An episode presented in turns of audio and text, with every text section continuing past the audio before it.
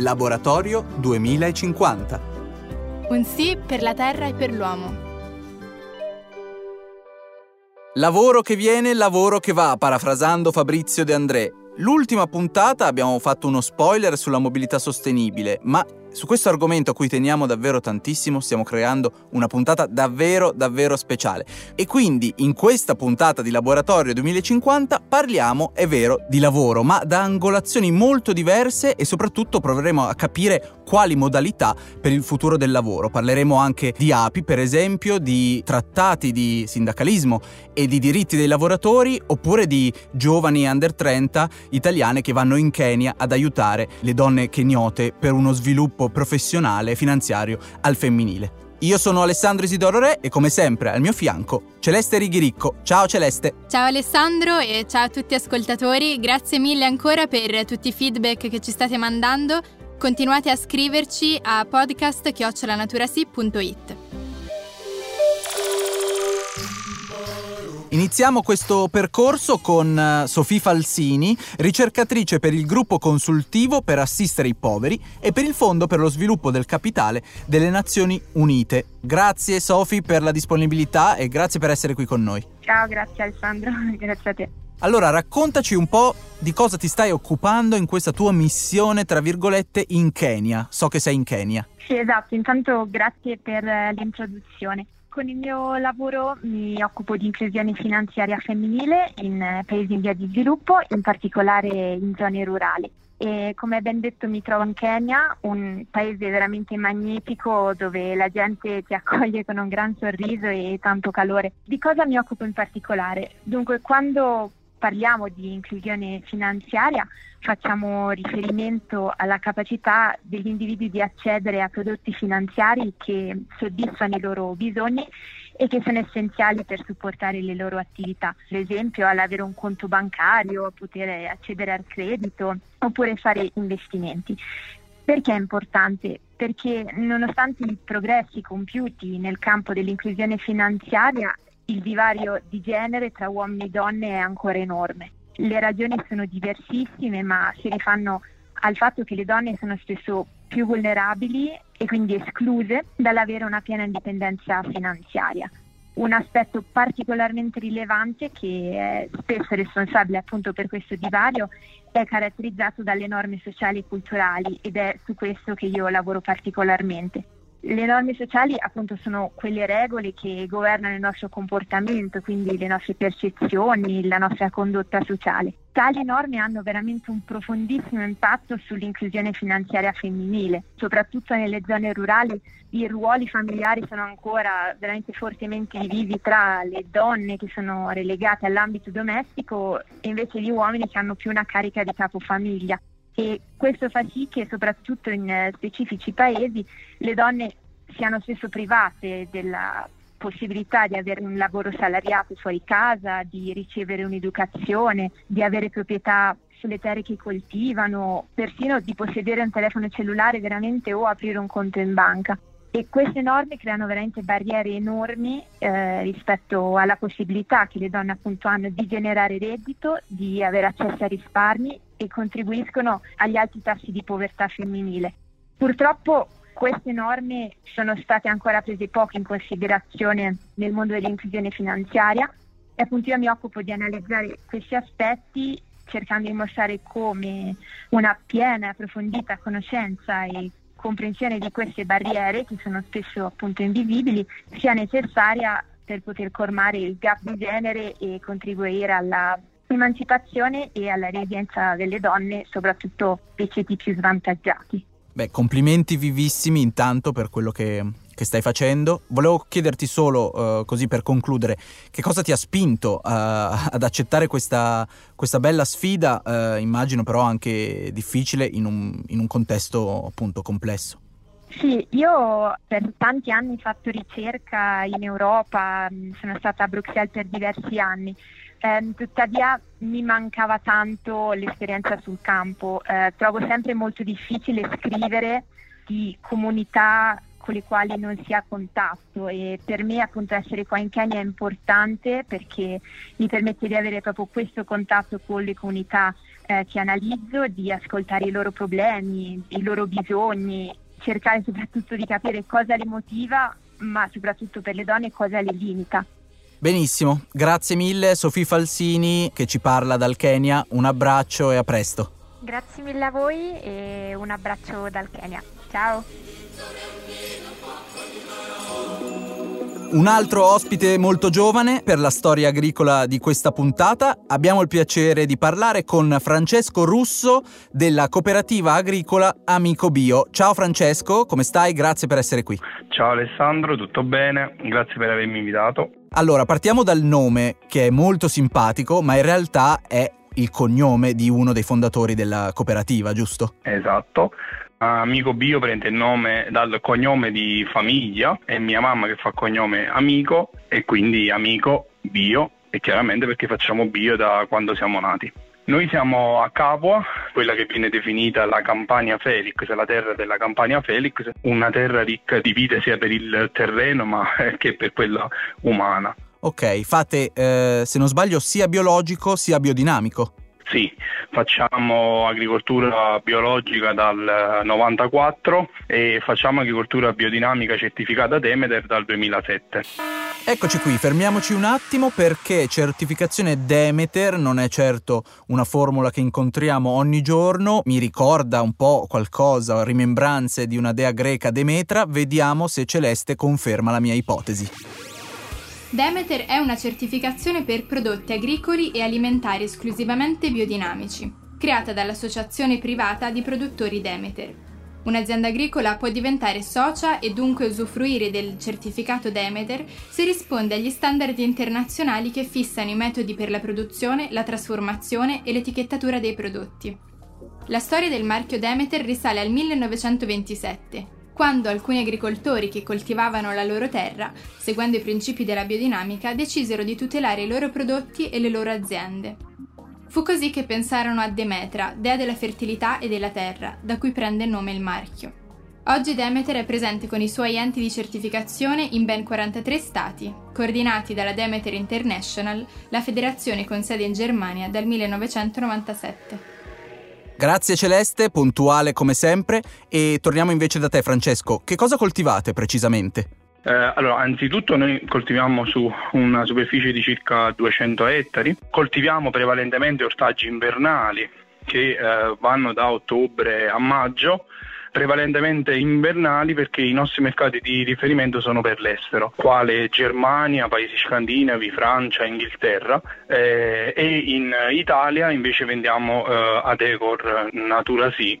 A proposito di Natura Sì, eh, io so che appunto nel meridione siete forse gli unici che hanno anche un negozio all'interno della cooperativa agricola, è giusto? Sì, es- esatto all'interno della nostra azienda agricola. C'è questo punto vendita eh, di circa 220 metri quadrati proprio all'interno dell'azienda agricola quindi quando le persone eh, insomma, arrivano qui da noi hanno tutti quelli che sono i punti di riferimento. È molto importante quello che dici Francesco perché ricordiamo il nuovo payoff di Natura Sì, aziende agricole e mercati super, proprio per evidenziare la, l'integrità, la coerenza di, della filiera alimentare di Natura Sì.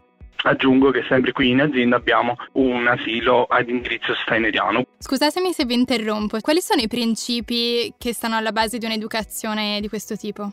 Una scuola steineriana non è altro che appunto accompagnare il bambino nella crescita, soprattutto nel primo settennio, perché appunto come sappiamo eh, i primi sette anni di vita sono quelli dove il bambino um, assorbe no? tutto ciò che che assorbe nei primi sette anni diciamo, sono le basi per eh, la crescita, quindi il contatto con la natura, con materiali naturali, far ritornare in un certo senso il bambino in un concetto più naturale del solito. Ecco. Molto interessante e anche molto giusto, crediamo noi. Chi fosse interessato a contattarvi o addirittura a iscrivere i propri figli al vostro asilo steineriano, dove vi trova su internet? Um, o semplicemente può collegarsi sul sito dell'Amico Bio uh, oppure eh, collegarsi direttamente uh, o al sito o alla pagina Facebook uh, dell'agriturismo che prende il nome della Colombaia. azienda storica nostra appunto che fa parte del gruppo Amico Bio e è, diciamo, è l'azienda un po' principale del gruppo. Grazie davvero Francesco, non ci resta che andarvi a trovare il prima possibile. Un abbraccio, a presto. Quando volete, grazie a voi. Ciao Francesco. Grazie. E adesso sono curiosissimo di ascoltare le prelibatezze dell'informazione che ci darà Celeste sul pomodoro.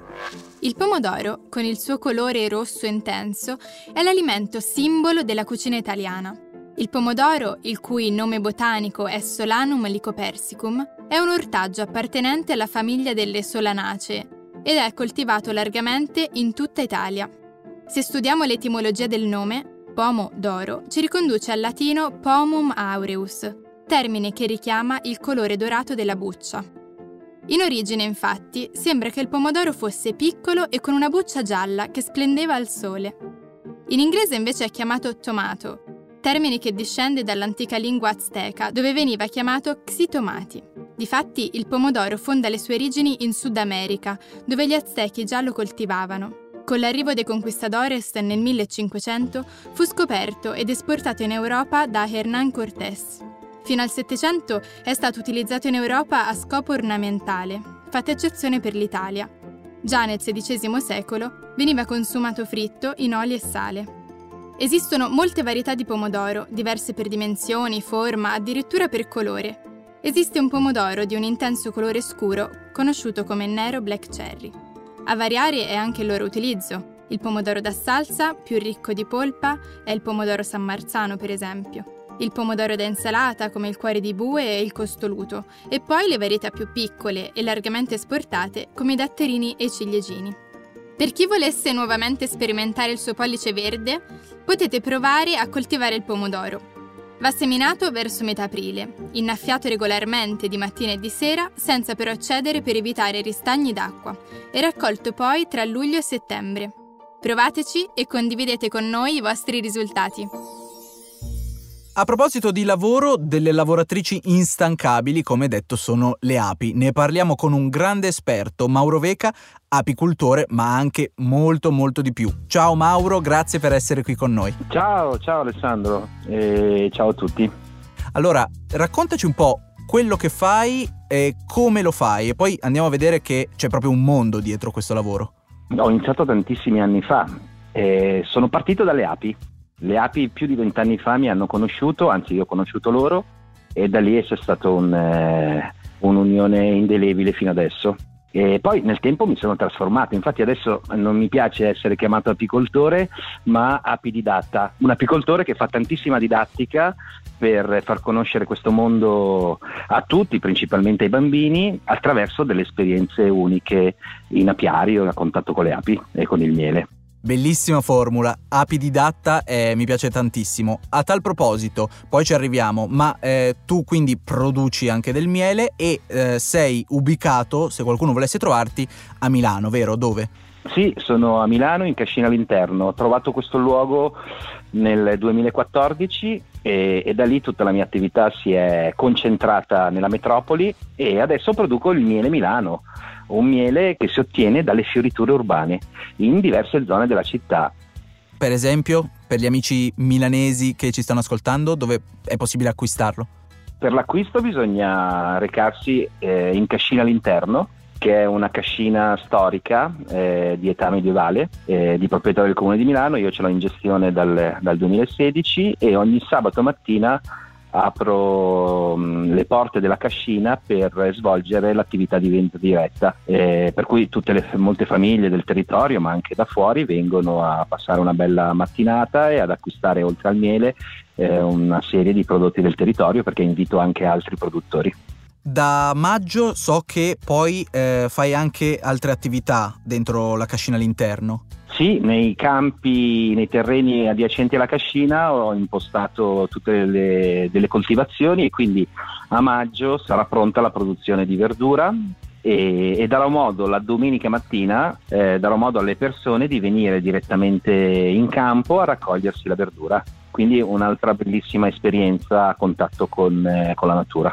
Io sono veramente goloso di miele, eh, ma qualcosa che non so è tutta la cultura che ci, che ci sta dietro. Ritornando quindi alla tua formula molto felice di api didatta, ti chiedo come fai a divulgare questa storia? Sono diventato eh, nel tempo una fattoria didattica quindi una, un'azienda agricola che diversifica la sua attività principale, che è la produzione del miele, in eh, attività secondarie, in questo caso la didattica e l'intrattenimento, l'educazione, l'intrattenimento. Mi chiamavano spesso nelle scuole per, eh, per far conoscere le api ai bambini e così mi sono um, specializzato in questa attività. E adesso le scuole vengono in cascina, fanno dei percorsi didattici e ti devo dire che anche se all'inizio magari qualche, qualche bambino o soprattutto qualche maestra è timorosa, poi alla fine eh, tutti rimangono innamorati di, di questo mondo. Bellissimo. E io so però che hai uno strumento speciale per spiegare, appunto, raccontare questo mondo. Che, di che cosa si tratta? I bambini li, li, avvicino a questo mondo, non soltanto al mondo delle api, ma al mondo della natura e dell'agricoltura attraverso la musica. Infatti mi piace mi piace scrivere canzoni per loro e quindi per i bambini più piccoli naturalmente eh, c'è sempre questa, mm, questa parte della giornata in cui si canta tutti insieme e in maniera molto molto allegra e felice e coinvolgente. Hai quindi fondato uh, una eco band, una band formata da animali. Il frontman ovviamente è un'ape, la grandissima Ape Pe, giusto? Sì, è il nome e poi è il nome della fattoria didattica.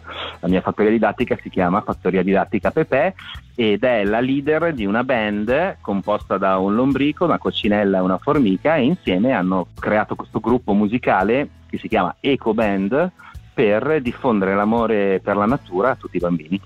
Per chi fosse interessato all'EcoBand anche per scopi eh, appunto didattici c'è un sito molto carino www.ecoband.it. Grazie davvero a Mauro Veca, abbiamo capito adesso che non sei un apicultore, bensì un api didatta. Grazie mille davvero. Grazie a voi e vi aspetto presto in cascina. Sempre sul tema del lavoro e di chi lavora, soprattutto dei diritti di chi lavora, leggiamo un estratto da un libro molto importante, Umanità in rivolta, del sindacalista Abubakar Sumaoro. L'assenza di rapporti di lavoro formali e con tutele sindacali è una pratica molto diffusa, specie nei settori dell'edilizia, dell'agricoltura, della logistica e del lavoro domestico. L'esperienza sindacale mi ha fatto conoscere contesti produttivi diversi e dinamiche più complesse rispetto al modello di sfruttamento che si riproduce in certe zone. Quel modello sembra connaturato ad un principio affermatosi sul piano normativo. Gli immigrati sono solo le braccia per lavorare. Ogni loro diritto è subordinato alla capacità di lavoro e alla domanda del mercato. È questo l'ingranaggio che stritola le vite delle persone. Un lavoratore, per il semplice fatto di essere migrante, a parità di mansione percepisce generalmente un salario inferiore al suo collega italiano. Oltre a questa disparità salariale, il lavoratore straniero è maggiormente esposto a licenziamenti e a forme stratificate di ricattabilità. Se sfugge alla nostra attenzione questa diversità di trattamento, ogni discorso sui diritti dei migranti diventa solidarismo sterile a scopo di turismo politico.